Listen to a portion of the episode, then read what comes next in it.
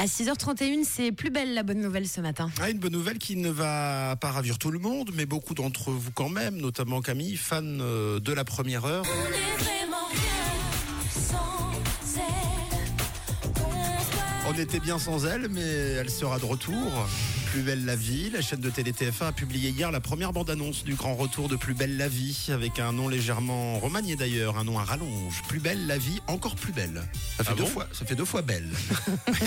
Les amoureux de la série auront euh, attendu un an avant d'avoir des infos. Dernière euh, en date, la bande-annonce donc euh, diffusée, un clip d'une minute à peine, dans lequel on y aperçoit les personnages importants de la série. D'ailleurs, la production précise que malgré le cadre de la série et quelques personnages bien connus, beaucoup de nouveautés vont apparaître dans cette nouvelle formule. T'es heureuse ou pas, Camille?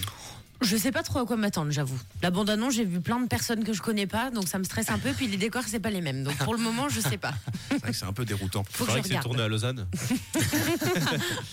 Le tournage a repris d'ailleurs le, le 25 octobre dernier dans le sud de la France. Donc, non, pas à Lausanne. Mince. Retour prévu à l'écran le 8 janvier prochain sur la chaîne TF1 qui a donc euh, racheté les droits à la chaîne France 3. Diffusion du lundi au vendredi juste après le journal de 13h. La RTS de son côté a annoncé que la série serait aussi diffusée sur sa chaîne à partir du 8 janvier avec deux épisodes pour le lancement le lundi de rentrée puis euh, un épisode par jour du lundi au vendredi. Diffusion de Plus belle la vie, encore plus belle à 11h45 sur RTS 1. Et si toutefois euh, vous venez aussi d'une autre planète et que vous ignorez tout de Plus belle la vie, eh bien sachez, pour faire simple, que c'est une série tournée à Marseille dans laquelle bien souvent le mari de la sœur du frère du voisin est en réalité son fils caché. Atteint d'une maladie incurable et recherché par la pègre. Rendez-vous le 8 janvier pour savoir euh, si c'est décevant ou pas, comme le pense euh, Camille. C'est toujours un peu déstabilisant les, les changements.